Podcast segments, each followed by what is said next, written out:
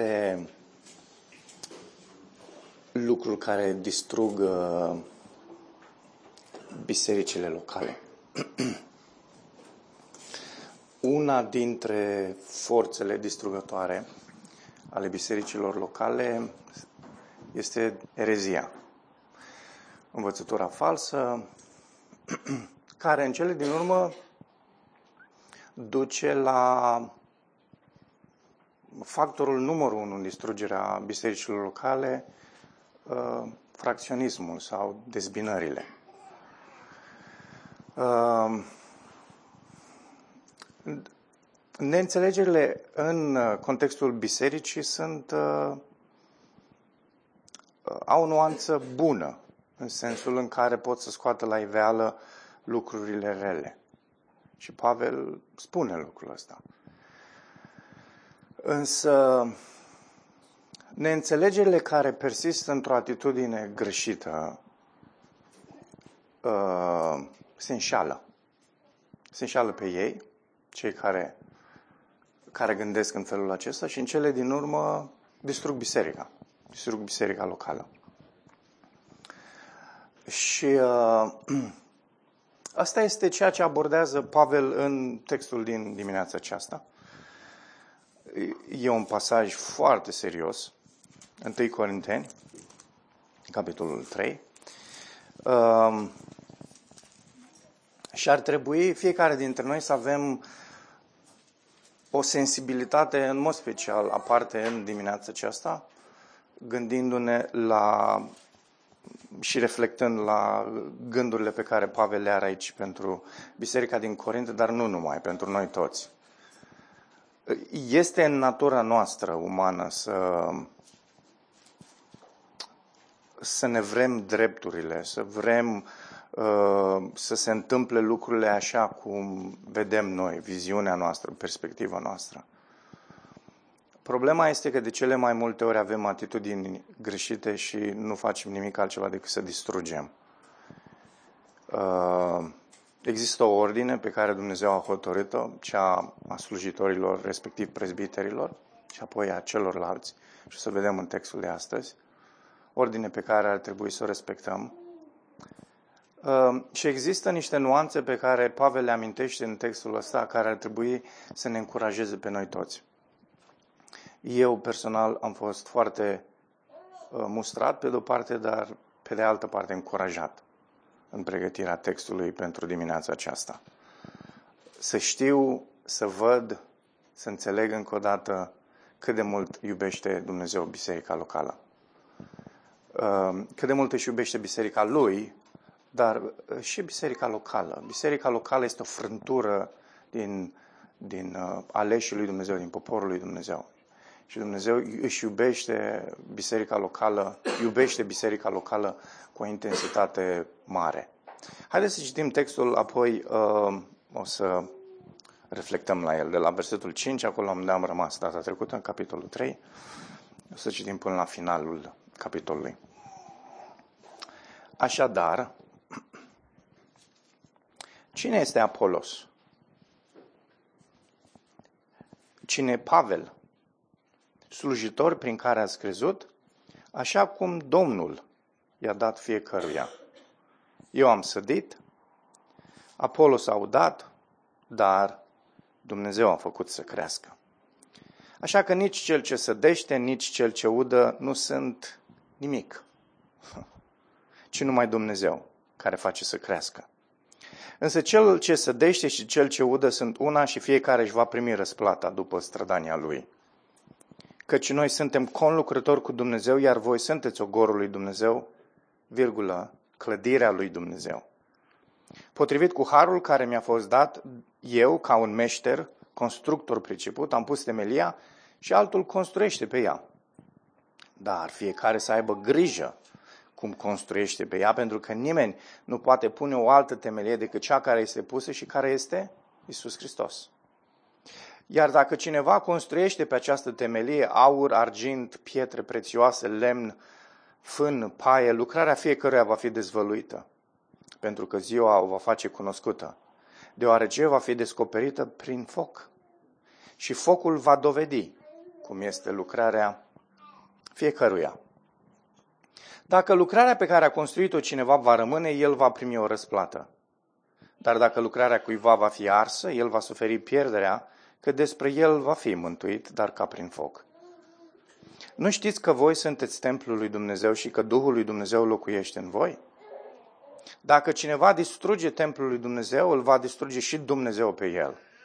Pentru că templul lui Dumnezeu este sfânt și acest templu sunteți voi. Nici unul dintre voi să nu se înșele. Dacă vreunul dintre voi crede că este înțelept în felul veacului acestuia, să se facă nebună ca să devină înțelept. Căci înțelepciunea acestei lumi este nebunie înaintea lui Dumnezeu, fiindcă este scris. El îi prinde pe cei înțelepți în viclenia lor. Și din nou, Domnul cunoaște gândurile celor înțelepți, știe că sunt zadarnice. Astfel, nimeni să nu se laude cu oameni pentru că toate lucrurile sunt ale voastre. Fie Pavel, fie Apolos, fie Chifa, fie lumea, fie viața, fie moartea, fie prezentul, fie viitorul, toate sunt ale voastre. Iar voi sunteți al lui Hristos și Hristos este al lui Dumnezeu. Amin. După saluturile de început, Pavel uh, face referire la un raport de situație pe care îl primește din uh, Corint și află în raportul acesta că există niște partide, niște dezbinări în contextul bisericii și că biserica, la general, venera înțelepciunea diversilor lideri. Nu, nu că îi venera doar pe lideri, dar uh, ajunseseră să, să aprecieze înțelepciunea acestora și înțelepciunea lumii, oratoria lor, modul în care pledau și argumentau și începuseră să iubească mai mult forma decât conținutul, bineînțeles. Și Pavel face clar în contextul acela că Evanghelia și puterea ei nu stau în înțelepciunea vorbirii. E o nebunie pentru cei credincioși, necredincioși. Uh, Evanghelia e o nebunie pentru ei din pricina mesajului, din pricina uh, acelor pe care Evanghelia îi cheamă și din pricina slujitorilor ei simpli, zice Pavel.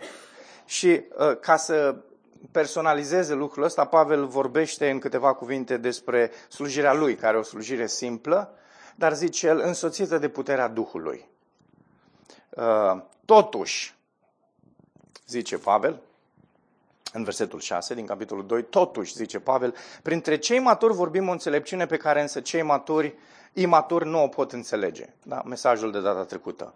Ei nu pot înțelege, cei imaturi, pentru că sunt seculari, sunt lumești fapt care se vede, zice Pavel, tocmai din dezbinările care există între voi. Toate dezbinările astea de partide și cultul ăsta al personalităților prezente printre voi îmi dovedește că sunteți imaturi și seculari. Așadar, este ceea ce am citit uh, în dimineața aceasta. Observați că folosesc uh, aceste introduceri de text.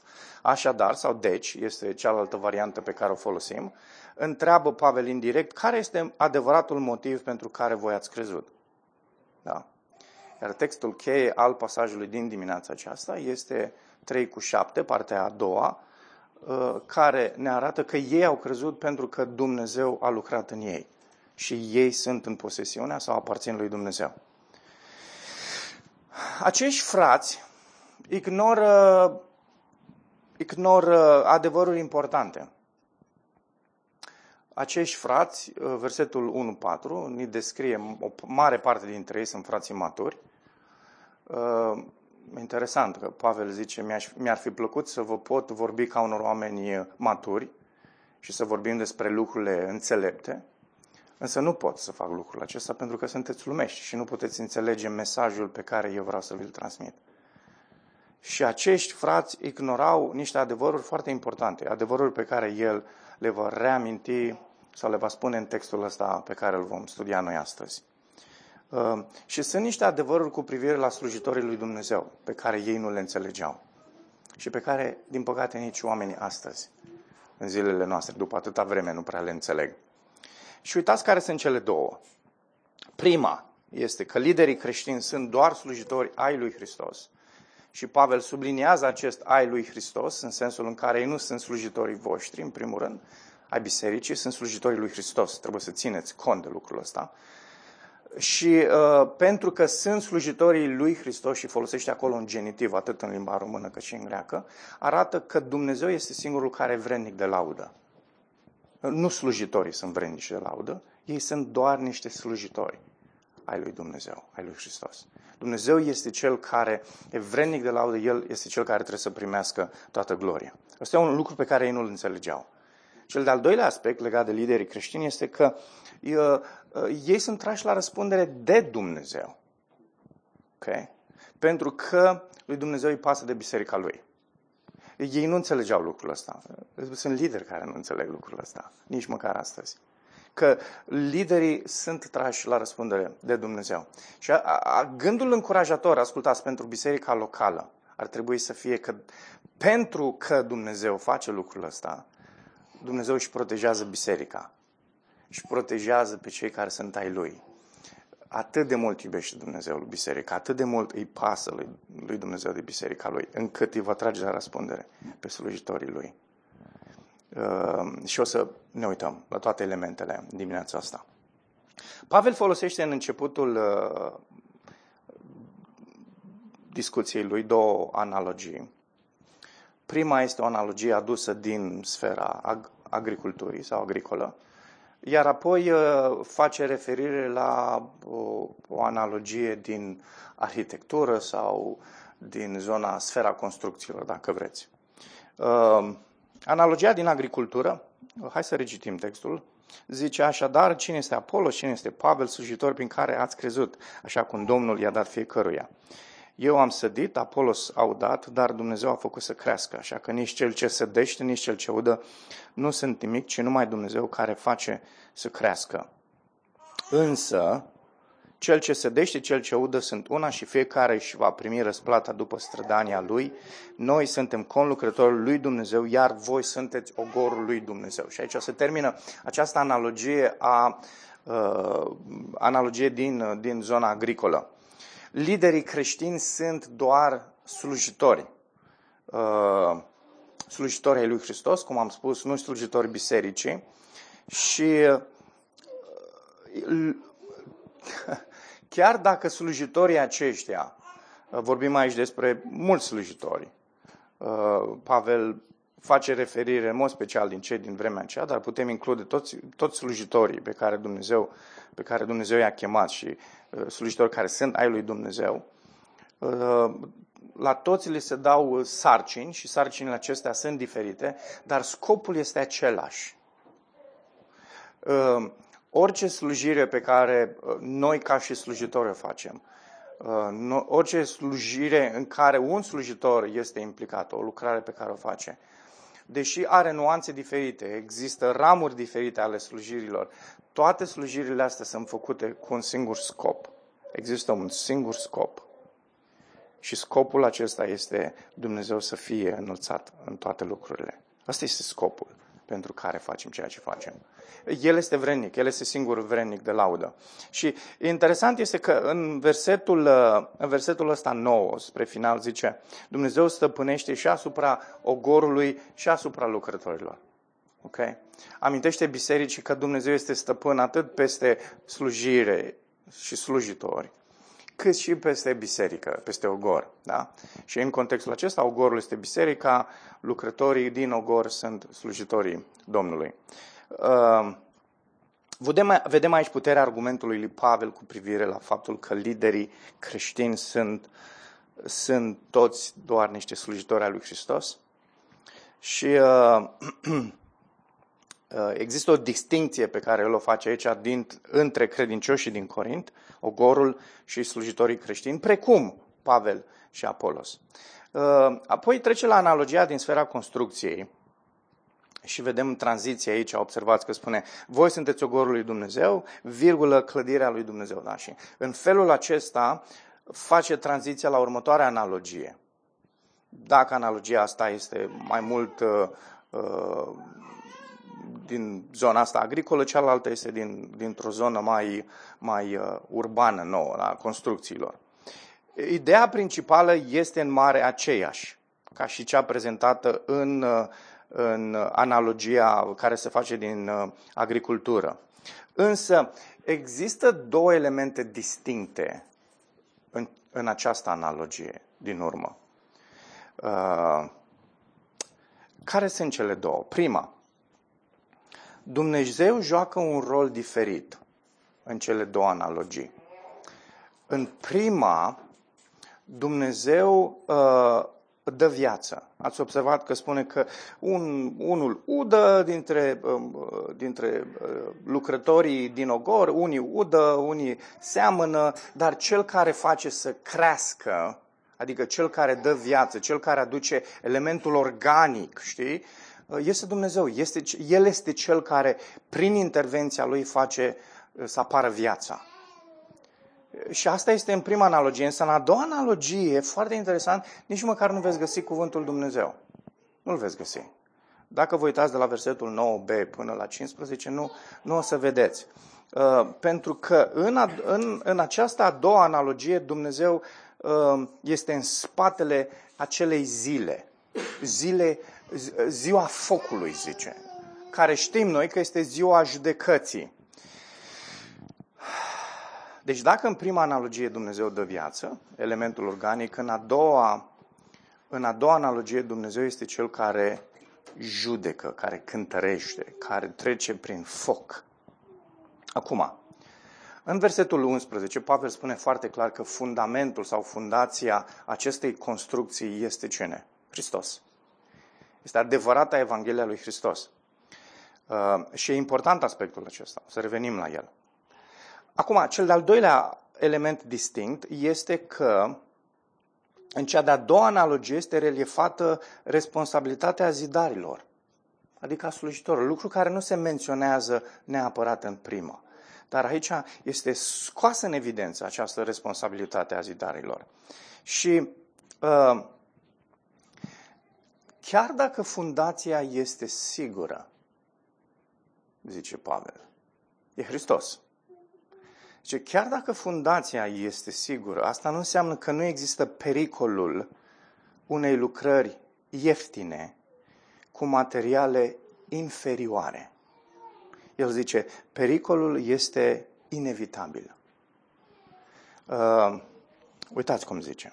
Potrivit cu harul care mi-a fost dat, eu ca un meșter constructor, priceput, am pus temelia. Care e temelia? Versetul 11, Hristos. Asta este temelia pusă dar fiecare să aibă grijă cum construiește pe ea. Deci faptul că fundația este sigură, din nou, repet, ca să înțelegem, nu înseamnă că lucrarea și materialele folosite sunt uh, de la sine înțeles ok.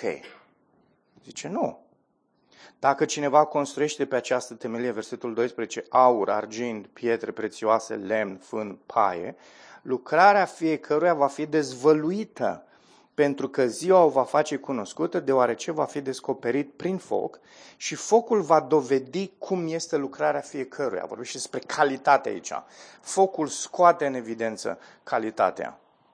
Și uh, uh Pavel vorbește aici despre două tipuri de materiale. Vorbește despre un, un, niște materiale care vor rezista acestui test și apoi vorbește despre alte materiale care vor cădea testul și nu vor rezista. Da? Calitatea lucrărilor va fi descoperită în cele din urmă de foc. Ascultați. E un text folosit de foarte multe ori greșit de oameni. De ce spun lucrul acesta? Contextul nu este întotdeauna regula. Ok? De ce spun următorul De ce spun lucrul ăsta? Versetele 1 și 4 vorbesc despre credincioși creștini uh, carnali sau lumești, seculari. Asta nu înseamnă că această judecată despre care se vorbește aici și acest test face referire la aceea. Ok? Pentru că sunt unii care spun, a, Dumnezeu va trece prin foc lucrarea fiecăruia și folosesc textul acesta și dacă ai folosit materialele astea va rămâne, dacă n-ai folosit materialele astea nu, nu, nu va rămâne. Ați auzit uh, o astfel de abordare? Da, folosit textul ăsta. Însă textul ăsta nu este în raport cu toți credincioșii, ci este în raport cu cine? Slujitorii. În contextul mai apropiat versetelor acestora, Pavel vorbește despre slujitori. Că slujitorii sunt cei care vor fi în felul acesta testat. Ei construiesc pe o fundație, o fundație pe care Pavel a pus-o, fundație pe care este Hristos. Și Pavel le zice, aveți grijă. Dacă fundația este sigură, nu înseamnă că lucrarea voastră și materialele pe care le folosiți sunt sigure. Le zice asta slujitorilor. Trebuie să aveți grijă. Ok? Și zice, de ce să aveți grijă? Pentru că Dumnezeu este Cel care va testa lucrarea voastră, calitatea lucrării voastre, materialele pe care le-ați folosit. Și așa, în contextul de aici, nu se vorbește despre creștinii lumești. Da? Subliniați lucrul acesta și dacă ai auzit pe alții, explicațiile frumos, cu dragoste, ce spune contextul. Pavel vorbește aici despre slujitori și despre calitatea lucrărilor. Apare aici o idee interesantă, cea a răsplătirii slujitorilor. Okay? Uh, și sunt ceva creștini, am cunoscut uh, unii, care legitim se tem să vorbească despre răsplăți pentru a nu periclita libertatea Harului. Dar sunt creștini care tot vorbesc despre răsplăți, tot timpul vorbesc despre răsplăți și dacă ar fi așa să se împartă în, în, în, uh, în demersuri teologice, dispensaționaliști vorbesc foarte mult despre răsplăți. Dar apoi vine și zona asta uh, uh, foarte reformată care spun este harul lui Dumnezeu, punct, și este, o să vedem imediat, însă uh, în niciun fel nu vorbesc despre răsplăți, pentru că se gândesc ei că în felul ăsta periclitesc tocmai libertatea harului și apar și alte pericole. Însă, cred eu că în momentul în care faci lucrul ăsta, ignori un astfel de text în care se vorbește despre o răsplată cel puțin a slujitorilor, însă care, care construiește cumva pe ceea ce Isus spunea, de exemplu, în, în Matei 6, da? 4, 6 și 18, în textul acela, unde se vorbește despre răsplăți pentru urmașii lor, că Dumnezeu îi va răsplăti pe cei care îl urmează pe El. Acum, Chiar și în analogia aceasta, ni se spune că fiecare lucrător va fi răsplătit, în, uh, în analogia precedentă, mă se, se spune că fiecare lucrător va fi răsplătit în funcție de strădania lui. Versetul 8, ați văzut, da? Când vorbește despre agricultură. Spune că în funcție de cum fiecare lucrător își va face treaba în ogorul lui, va fi răsplătit. Ok? Versetul 8, uitați-vă. Însă e important să adăugăm ceva acestei discuții.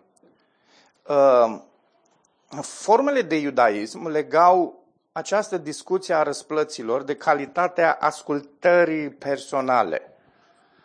Uh, și dacă nu este păstrat acest echilibru biblic, care trebuie păstrat, atunci mai devreme sau mai târziu ajunge în teologie, într-o teologie a meritelor. Okay? Și vedeți, asta spun acei credincioși legitim că dacă vorbești despre răsplăți, sfârșești neapărat în această teologie a meritelor. Dar ascultați, dragilor, Pavel a vorbit despre răsplăți. A vorbit despre răsplătirea slujitorilor. A vorbit, Iisus vorbește despre răsplătirile acestea care apar în contextul urmașilor lor. Și ascultați, niciunul, nici celălalt nu avea o teologie a meritelor. Niciunul. Uh, pentru Pavel, zice, datoriile nu sunt creditate ca obligație în Roman 4 cu 4. Ele sunt rezultate ale harului. Dacă Pavel s-a străduit din greu, s-a străduit datorită harului lui Dumnezeu din viața lui. 1 Corinteni 15 cu 10 spune, însă prin harul lui Dumnezeu sunt ceea ce sunt. Iar harul lui față de mine n-a fost fără rezultat, ci am trudit mai mult decât oricare dintre ei, dar nu eu, ci harul lui Dumnezeu care este cu mine. Acum, faptul că harul lui Dumnezeu lucrează și realizează distruge orice fel de teologie mecanică a meritelor. Nu ai cum să te lauzi cu meritele tale. Atât uh, roa, atât, atât muncă, atât plată, zic ei, știi? Da, la sfârșitul zilei noi muncim, slujim cu perspectiva că dacă este roadă, este pentru că Harul lui Dumnezeu a lucrat prin noi. Corect? Pavel zice că noi trebuie să ne ducem până la capăt mântuirea. Însă, Filipen 2, trebuie să ne aducem aminte că Dumnezeu este Cel care lucrează în noi și voința și înfăptuirea. Și cuvântul ăsta, înfăptuire, i-am dat așa niște conotații, fapte, dragilor. Și voința și faptele, acțiunea, la asta se referă termenul, pentru a-și duce la îndeplinire scopurile sale. Ok. Observați unde echilibrul ăsta ne va feri de legalism. Biblia vorbește că tot ceea ce noi facem, facem prin Harul lui Dumnezeu. Dar Biblia ne cheamă să fim responsabili și spune că va cântări lucrarea noastră a slujitorilor și Iisus zice, voi cântări lucrarea voastră a tuturor urmașilor Lui uh, și va răsplăti. Cum se va întâmpla lucrul ăsta? Cum o va face? Ce va fi? Habar nu am. Okay? Biblia spune, sunt multe texte în Apocalipsa, ne-am uitat, vorbește despre diverse fațete. Cum vor fi toate astea așezate împreună? Nu știu. E un mister pentru mine. Dar, dragilor, faptul că Biblia spune că prin Harul lui Dumnezeu fac ceea ce fac, eu spun amin la asta. Dar faptul că Biblia spune că voi fi răsplătit pentru responsabilitatea mea și pentru ceea ce voi face, spun amin și la asta. Că nu înțeleg cum vin împreună și nu înțeleg ce răsplăt și ce se va întâmpla și asta, asta este cu totul altă discuție, nici nu mă interesează. Voi aștepta să văd. Că știți ceva? Zicea cineva, că voi lua toate răsplățile alea și le voi pune la picioarele lui Hristos. Probabil că așa va sta situația. De ce? Că răsplățile alea, dacă vor fi, vor fi prin ce? Prin har. Ok? Dar ele vor fi. Ele vor veni. Asta ar trebui să ne facă responsabili. Adevărul acestei analogii trebuie să încurajeze bisericile locale. De ce? Pentru că Dumnezeu va testa lucrarea slujitorilor Lui. Lucră, lucrurile sunt foarte serioase. O, oh, dacă am crede noi ca și slujitor cuvântul ăsta și l-am analizat. Că știți care e problema? Noi am deviat mult de la, de la ce vorbește Pavel aici, că nici măcar nu mai construim pe fundație. nici măcar nu se mai construiește pe Hristos. Pavel prezintă aici o ipoteză, ai zice, ideală că slujitorii construiesc măcar pe fundamentul acesta al Evangheliei. Dar, dragilor, noi trăim niște vremuri în, în care nici măcar fundamentul nu mai arată bine. În care oamenii de la început sunt centrați în oameni și nu sunt centrați în Hristos. Nu sunt centrați în Evanghelia Lui. Nu sunt centrați în, în ceea ce Hristos a realizat și în ceea ce Hristos realizează în continuare în viața celor care el hotărăște. Și uh, vedeți, atunci e mai periculos lucrul ăsta. La sfârșitul acestor analogii, Pavel are o întrebare retorică. Și apoi, bineînțeles, o concluzie alarmantă. Uitați care e întrebarea. Nu știți că voi sunteți templul lui Dumnezeu și că Duhul lui Dumnezeu locuiește în voi? Cu cine vorbește el? Cu biserica din Corint. Okay? Știu că există alte pasaje în care Pavel vorbește despre templul Duhului Sfânt ca fiind trupul nostru. Da?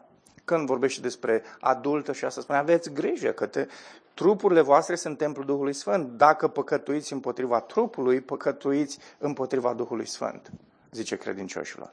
Pentru că El, lui aparține trupul vostru. Însă în textul ăsta nu se referă la asta. În textul ăsta zice, voi sunteți templul lui Dumnezeu. Voi cine? Voi biserica. Vorbește despre biserica locală. Interesant. Deci vorbește despre biserica locală ca fiind ogorul, vorbește despre biserica locală ca fiind această construcție și vorbește despre biserica locală ca fiind templul lui Dumnezeu. Și zice, nu știți că voi sunteți templul lui Dumnezeu? Și că Duhul Dumnezeu locuiește în voi? Apoi, uh, uitați care este concluzia. Și o concluzie serioasă. Dacă cineva distruge templul lui Dumnezeu, îl va distruge și Dumnezeu pe el. ok, serios lucru, ok? Serios. Dacă cineva distruge biserica locală, nici nu știu dacă să râd sau să plâng aici. Dacă cineva distruge biserica locală, îl va distruge Dumnezeu și pe el. Și ascultați, nu mai vorbește cu slujitorii aici. Vorbește cu toți. De ce? De unde știu lucrul ăsta? Pentru că această concluzie este legată de întrebarea lui retorică. Nu știți voi că sunteți templul Duhului Sfânt? Nu știți lucrul ăsta? Voi sunteți templul lui Dumnezeu. Voi ca biserică locală. Dacă cineva dintre voi distruge biserica locală, Dumnezeu îl va distruge pe el. De, de ce așa categoric, Pavel? Pentru că exista fracționalism între ei, exista dezbinare între ei, exista certuri între ei, exista neînțelegeri. Nu le păsa de, de slujitorii. Ei erau cei care contau în biserica aia și se certau cu toată lumea. Toți, existau partide. Și o astfel de partidă poate să ducă la distrugerea unei biserici locale. Și Pavel zice, nu știi că această biserică locală este templul Duhului Sfânt? Ia mâna de pe ea. Că dacă nu te pleznesc, zice Dumnezeu, o să te distrug la fel cum tu ai distrus biserica asta. E o chestie foarte serioasă aici. Foarte serioasă. E interesant că Pavel, în tot contextul ăsta din Corint, zice, mă, e bine că sunt dezbinări între voi, că este răul la iveală. Se vede răul. Însă, ascultați, dezbinările sunt periculoase. Pentru că scoate la iveală ce este mai rău în noi și în dezbinările astea, atitudinile noastre de mândrie și de aroganță și de să învingem, să distrugem, să punem jos, poate să ducă la distrugerea bisericii. Și știți ce spune Hristos? O să am eu grijă să te preznesc. O să am eu grijă să te... Dumnezeu e mai dur, nu zice să te plesnesc. Ar fi bine dacă așa ți-ar pălmui Dumnezeu, dar zice te distrug. O să te distrug la fel cum tu ai distrus biserica. Nu sunteți încurajați de gândurile astea ca biserică? Că Dumnezeu zice, hei, aveți grijă, slujitorilor, aveți grijă, vă pedepsesc. Vă pedepsesc în sensul în care, vă pedepsesc în sensul în care vă voi cântări slujirea. Slujirea voastră nu e așa, a, o faceți, las că e trecută cu vederea. Nu, nu, eu voi cântări lucrurile pe care le faceți. Biserică, ești încurajată? Da, trebuie să fii încurajată că Dumnezeu va testa slujitorii tăi. Dar apoi zice biserică, hei, hei, ai grijă. Ai grijă ce faci. Lupți împotriva bisericii locale? Vrei să distrugi biserica asta locală? E ok, Dumnezeu să te distrugă pe tine. E atât de încurajator ce zice Pavel aici. E atât de încurajator. pe mine m-a, m-a mișcat până la lacrimi în dimineața asta, gândul ăsta. Dacă cineva se va ridica împotriva bisericii Logos și va, va duce dezbinări până acolo în care biserica asta se va distruge, Dumnezeu îl va distruge. Sunt conștient de lucrul ăsta. E o încurajare extraordinar de mare pentru mine. Și ați spune, da, Nicu, da, e și prima parte. Da, e și prima parte. Știu. Știu. Și poate Marta mai bine decât voi toți știe cât de mult mă frămândă gândul ăsta tot timpul. Și mi-analizez și prezbiterii și prezbiterii în sensul în care și Bogdan e aproape prezbiter. Dar uh, cu, cu Bogdan și cu Florin tot timpul discut când există cineva care să se ridice împotriva mea și s-a mai întâmplat, tot timpul merg la ei și le spun, fraților, vreau să mă ajutați să mă analizez. Tot timpul îi dau telefonul lui Ras. Toată, tot ce s-a întâmplat în ultima perioadă, am vorbit cu cel puțin trei păstori pe care îi respect foarte mult despre fiecare detaliu, fiecare atitudine pe care eu am făcut-o. Nici acolo nu a fost ok, nici acolo a fost bine, nici acolo ar fi trebuit mai mult să faci. Nu am curajul. Ar fi trebuit să faci lucrurile așa. Uh, de ce? Pentru că sunt responsabil înaintea lui Dumnezeu, dragilor. pentru slujirea mea. Florin este responsabil înaintea lui Dumnezeu pentru slujirea lui. Sunt chestii serioase. Sunt chestii serioase. Ce spun, ce, ce învăț aici, eu nu cred că nu mi-am, eu nu cred înaintea lui Dumnezeu că mi-am bătut vreodată joc de Evanghelie sau că am construit pe Evanghelie într-un mod ușuratic. Nu cred. Dacă eu aș fi făcut lucrurile astea, eu n-aș mai fi fost de mult aici. Pentru că conștiința mea nu m-ar fi lăsat să fac chestia asta. Și îi mulțumesc lui Dumnezeu pentru harul ăsta pe care mi l-a dat și m-a făcut conștient în felul ăsta. Uh, nu ne jucăm. Pentru mine, textul din 2 Corinteni, capitolul 2, când spune că, eu, că voi, ca și slujitorii ai noului legământ, predicați înaintea feței lui Dumnezeu, pentru mine nu joacă. Pentru mine nu joacă. De aceea mă pregătesc, de aceea citesc, de aceea studiez, de aceea mă rog, de aceea petrec înaintea feței lui Dumnezeu, pentru că vreau să fiu responsabil pentru ceea ce fac. Nu mă joc. Nu-i joacă asta. Joacă, joci, să te joci înseamnă altceva.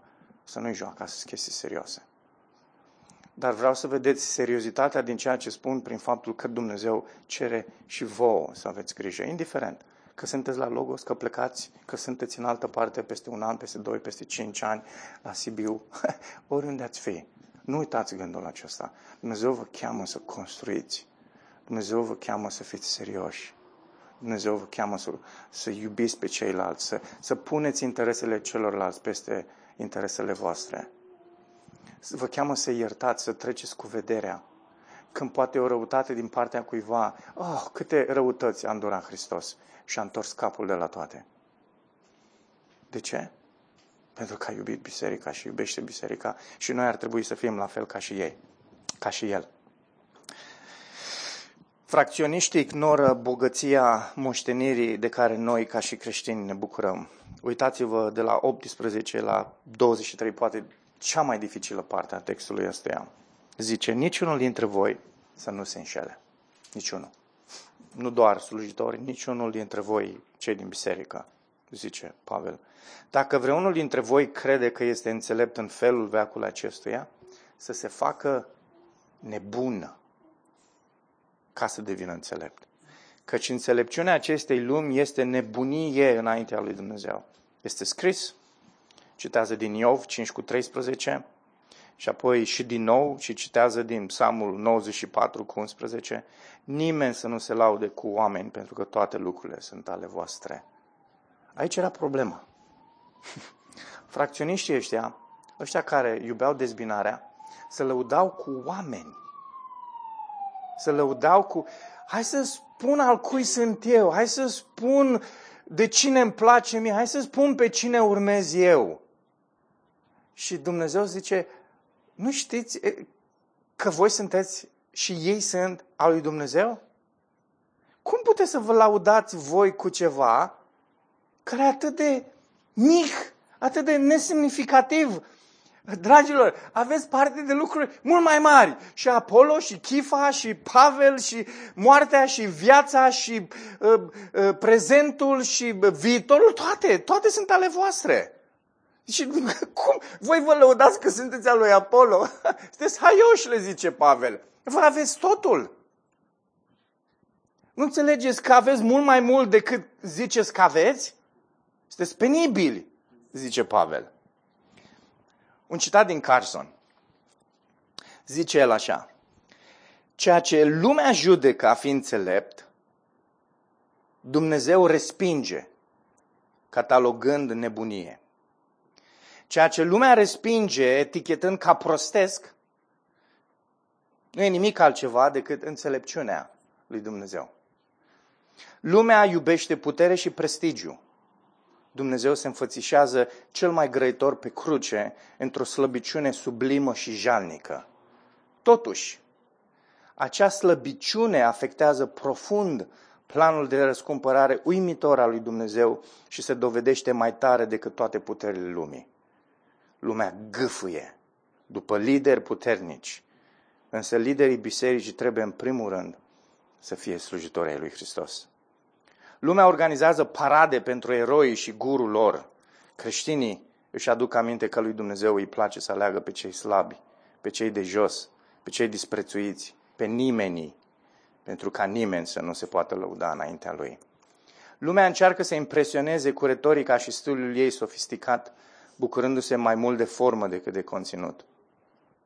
Apostolii lui Isus prețuiesc adevărul deasupra stilului și pe tăcute refuză orice formă care s-ar dovedi atractivă sau chiar distorsionată, pentru ca centralitatea adevărului Evangheliei să nu fie pusă în pericol. Așa de mult îi mulțumesc lui Dumnezeu că mi-a dat har să cred și să lupt pentru centralitatea Scripturii în viața noastră și a bisericii. Dragilor, orice, în orice altă biserică ați merge, dacă păstorul și liderii promovează psihologie și filozofie și basme și închipuiri, aveți grijă. Aveți grijă. Mergeți, dacă Dumnezeu vă va duce departe de Bucureștiul ăsta, mergeți în biserică în care aveți slujitori care stau acolo și spun cuvântul lui Dumnezeu este îndeajuns, Hristos este îndeajuns. Pare simplu, pare nebunie, pare prostesc pentru lume, dar asta e înțelepciunea lui Dumnezeu. Dragilor, sunt unii așa de fanteziști încât spun că psihologia rezolvă toate problemele lumii. Și ascultați, știu că poate v-ați săturat să auziți lucrul ăsta, dar îl voi spune și voi lupta pentru asta.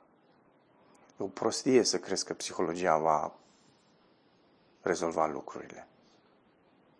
Când psihologia nu crede în suficiența Scripturii și când psihologia nu crede în Dumnezeu. Oare cum poate răscumpăra pe om și problemele lui și încercările lui când psihologia nu crede în asta? Oare cum poate filozofia să-L înțeleagă pe Dumnezeu când nu poate să-L înțeleagă pe Dumnezeu? Nu poate. Pentru că singura înțelepciune este Dumnezeu. Și ei nu au cum să priceapă lucrul ăsta. Da. Și atunci vom lupta pentru asta. Dar Pavel avertizează aici, nu vă înșelați. Deci nu vă înșelați singuri.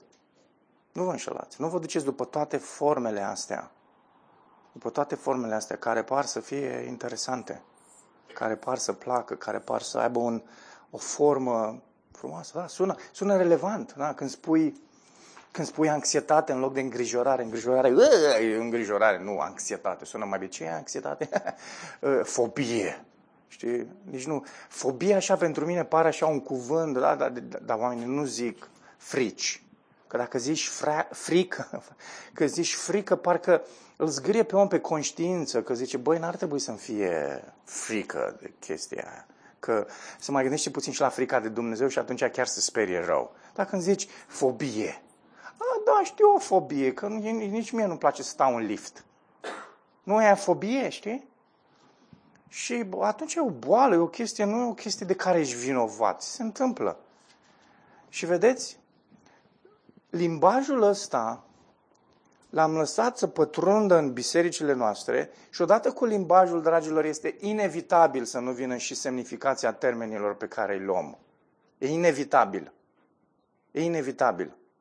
Și atunci apari într-un moment în care zici, ok, am, am, am importat toate lucrurile astea, am luat toate lucrurile astea care cred eu că seculare, mă înșel singur. Când în ele nu există putere. Nu există putere decât în înțelepciunea lui Dumnezeu. Și în capitolul 1 Pavel zice, înțelepciunea lui Dumnezeu este crucea lui Hristos. Și când spun cruce din nou, nu mă refer la obiect, mă refer la lucrarea lui Hristos. Acolo este înțelepciune. Și zice? Pentru că este singurul loc din care este putere de transformare a omului. Doar Evanghelia, amin, George, doar Evanghelia are putere, dragilor, atât. Nimic altceva.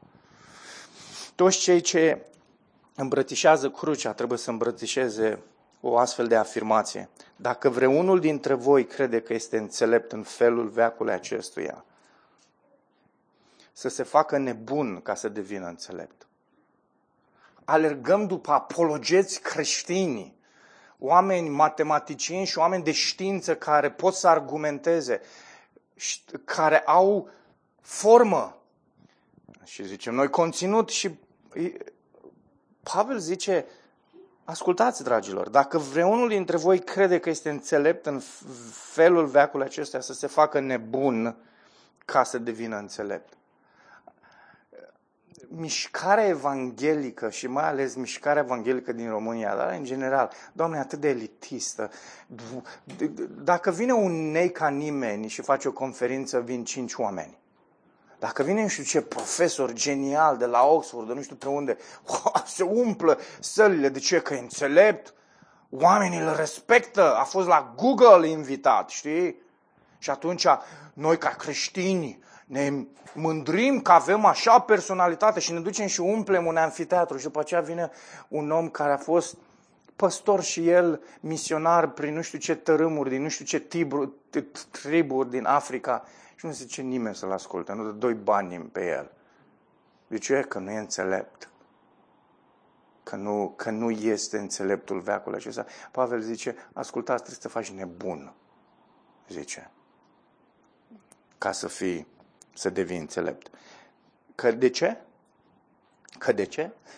Că înțelepciunea acestei lumi este nebunie înaintea lui Dumnezeu. Dragilor, orice apologet creștin pe care mi-l aduceți, și dovedește prin toate ecuațiile lui că Dumnezeu există, nu va convinge un om să se pocăiască.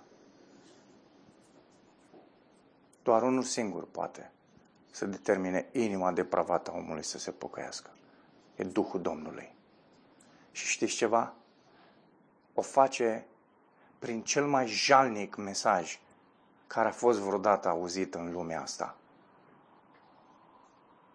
unul care a venit și a spus că e rege și apoi a murit pe cruce, zdrobit de niște romani morali și de niște evrei îngânfați. Și l-au pus pe o cruce. În ce fel e puterea acolo? Zice lumea. În ce fel e putere? Jalnic mesajul ăsta al vostru. Dar tocmai mesajul ăla, zice Evanghelia, care are putere să transforme oameni. Nu, nu, ascultați, nu, nu, fi, nu fiți impresionați de forme, nu căutați nu știu ce uh, ecuații să vi se explice și să te duci după nu știu ce apologet să spună nu știu ce chestii, nu. Cerșește de la Dumnezeu lucrarea Duhului Sfânt în viața ta. Să te convingă că cea mai deosebită lucrare în lumea asta a fost lucrarea lui Hristos de la cruce. Și aia e singura care poate să te transforme și ție viața. Un alt motiv pentru, ca, pentru care Pavel îi îndeamnă pe cei din Corint să nu se laude cu lideri umani este pentru că aceștia îi taie de la moștenirea mai largă care le aparține. Poate vă lăudați, zice Pavel, ca voi aveți parte cea mai bună, dar știți ceva? De fapt, vă jefuiți singuri. Aveți mult mai mult. În felul ăsta și încheie Pavel. Toate lucrurile sunt ale voastre, fie Pavel, fie Apollo, fie Chifa, fie lumea, fie viața, fie moartea, fie prezentul, fie viitorul. Toate sunt ale voastre, zice. Iar voi sunteți al lui Hristos și Hristos este al Dumnezeu. Cinci lucruri urmează după Pavel, Apollo și Chifa. Cinci lucruri, cinci tirani care reprezintă viața umană. Lucruri care ne înrobesc și le vezi în viața prietenilor noștri necredincioși și au fost și în viața noastră și unele încă mai ne înrobesc. Lumea, viața, moartea, prezentul și viitorul. Cinci tirani. Oameni care nu vin la Hristos pentru că iubesc lumea prea mult, oameni care nu vin la Hristos pentru că iubesc viața prea mult, după ce sunt trăiesc toată viața, oi veni la Domnul când, când sunt așa aproape de moarte. Iubesc viața prea mult. Alții care se tem prea mult de moarte. Le e frică prea mult de moarte. Unii le e frică așa de mult de moarte încât uh, se pocăiesc, dar de fapt nu se pocăiesc. Nu se pocăiesc decât de față de moarte, dar nu se pocăiesc față de Dumnezeu. Și uh, periculos. Păi alții care nu trăiesc decât prezentul și alții care, din nou, se tem așa de mult de viitor. Dar care e echilibru? Pavel spune, dacă aparțineți cu adevărat lui Hristos, dar nu zice la asta, dar când, în modul în care transmite lucrurile astea, Pavel zice, dacă aparțineți cu adevărat lui Hristos, care aparține lui Dumnezeu, atunci voi aparțineți lui Dumnezeu, un Dumnezeu care e suveran, stăpân peste aceste tiranii. Adică, trebuie să vedeți în felul ăsta, zice Pavel lucrurile. Lumea este calea către următoarea lume. Noi suntem în vizită aici. Suntem trecători. Pavel zice, noi suntem cetățeni a unei alte țări. Noi doar trecem prin lumea aceasta. Dar lumea asta e importantă pentru că e o rampă de lansare pentru lumea viitoare. De aceea autorul epistolului către evrei spunea că ni s-a dat o singură viață. Și zice autorul, ai grijă cum o trăiești, că după ea vine moartea și după moarte vine judecata. Și de aceea lumea asta, lumea în care trăim este, este importantă. E, o, e o, o rampă de lansare pentru ceea ce contează de fapt cu adevărat. Viața de acum nu este ceva de care să ne legăm inima. E sfera pe care, în care îl slujim pe Dumnezeu și în care anticipăm viața care va veni. Și, Doamne, ce ne luptăm și noi cu asta. Ce ziceam și ieri la modulul de consiliere. Ah, atât de multe probleme apar în căsnicii pentru că oamenii nu-și caută decât împlinirea lor personală și fericirea lor. Spun, Doamne, după 15 ani nu mai mă face fericit. Nu mai mă împlinește. Goodbye, my friend. La revedere. Mă duc la altul că mă face altul mai fericit. Asta și cu ăla vreo 5 ani, e, nici ăla nu mai face fericit. De fapt, e cam e dor de primul. Că își mai aduce aminte, nu știi că așa faci, îți mai aduce aminte de una de alta. Dar nu se întoarce la el, că e prea mândru. Zice, hai să încerc al treilea. De ce? Această împlinire personală venind pe fondul ăsta al comercialului și al uh, consumării, foarte ușor. Schimbi, ai văzut, ieși din McDonald's, intri în, în KFC, te duci mănânci un Bristol kebab, te faci de 200 de kg, adică nu, e ușor să treci dintr-un fast food în altul. În felul ăsta gândesc oamenii și cu căsnicia, ușor, domne, schimb, pac, pac, fast food, știi? Împlinire personală fac să mă simt bine. Dar ascultați, există o nuanță în inimile noastre. Pentru că în natura noastră Dumnezeu ne-a lăsat să fim împliniți, dar în El. Și de aia că noi tot căutăm ba să faci chestia aia, hai să mă căsătoresc, poate asta o să mă împlinească, hai să am copii, să vezi ce să mă bucur când o să țin copilul ăla în brațe. Și după ce vine copilul ăla în brațe, vine să-l țin în brațe. Știi? Da. Uh, ascultați. Nimic din lucrurile astea nu te vor face împlini dacă nu îți găsești împlinirea în Hristos. Și nu înțelegi lucrul ăsta.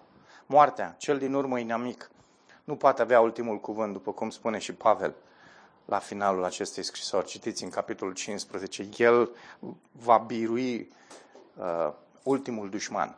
Prezentul e locul în care trăiesc și îi slujesc lui Dumnezeu. Nu mă poate distruge. Nici cum, pentru că Dumnezeu e suveran. Și nu ne temem de viitor, pentru că noi aparținem lui Hristos. Hristos lui Dumnezeu, care controlează ce? Viitorul. Deci, fraților, surorilor, ce spunea Pavel celor din Corint, ne spune și nouă, fracțio, fracționismul este o prostie. Prostie. Nu doar că rănește biserica, ci împovărează pe toți cei care îl îmbrățișează. Pentru că le taie sau îi taie de la bogăția moștenirii care aparține de drept copiilor lui Dumnezeu. Dumnezeu ți-a dat mai multe lucruri, bucură-te de, de, de ele, decât să rămâi fixat pe o chestie pe care nu o obții. Că de multe ori asta se întâmplă în dezbinări și în certuri. Băi, așa rămâi prins de o chestie. Băi, am văzut eu că s-a uitat Vali la mine în felul ăsta și mă gândesc 5 ani la cum s-a uitat Vali pe 11 noiembrie la mine. Încă suntem azi? În 10. Păi, 5 ani, ascultați-mă, dragilor, am întâlnit oameni oameni care șapte ani, opt ani, zece ani creștini și aduceau aminte de modul în care a dat mâna cu ei cineva urât zece ani în urmă. Am plâns pentru oamenii ăștia, i-am compătimit, e groaznic. Să stai să te gândești la cum s-a uitat cineva la tine sau chiar și dacă te-a rănit cumva și ți-a zis ceva, să stai ani de zile și să te gândești la lucrul ăla. Când ai atât de multe lucruri la care să te gândești și să te bucuri că Hristos e atât de bun cu tine. Asta e atitudinea, zice Pavel, care ar trebui să ne caracterizeze.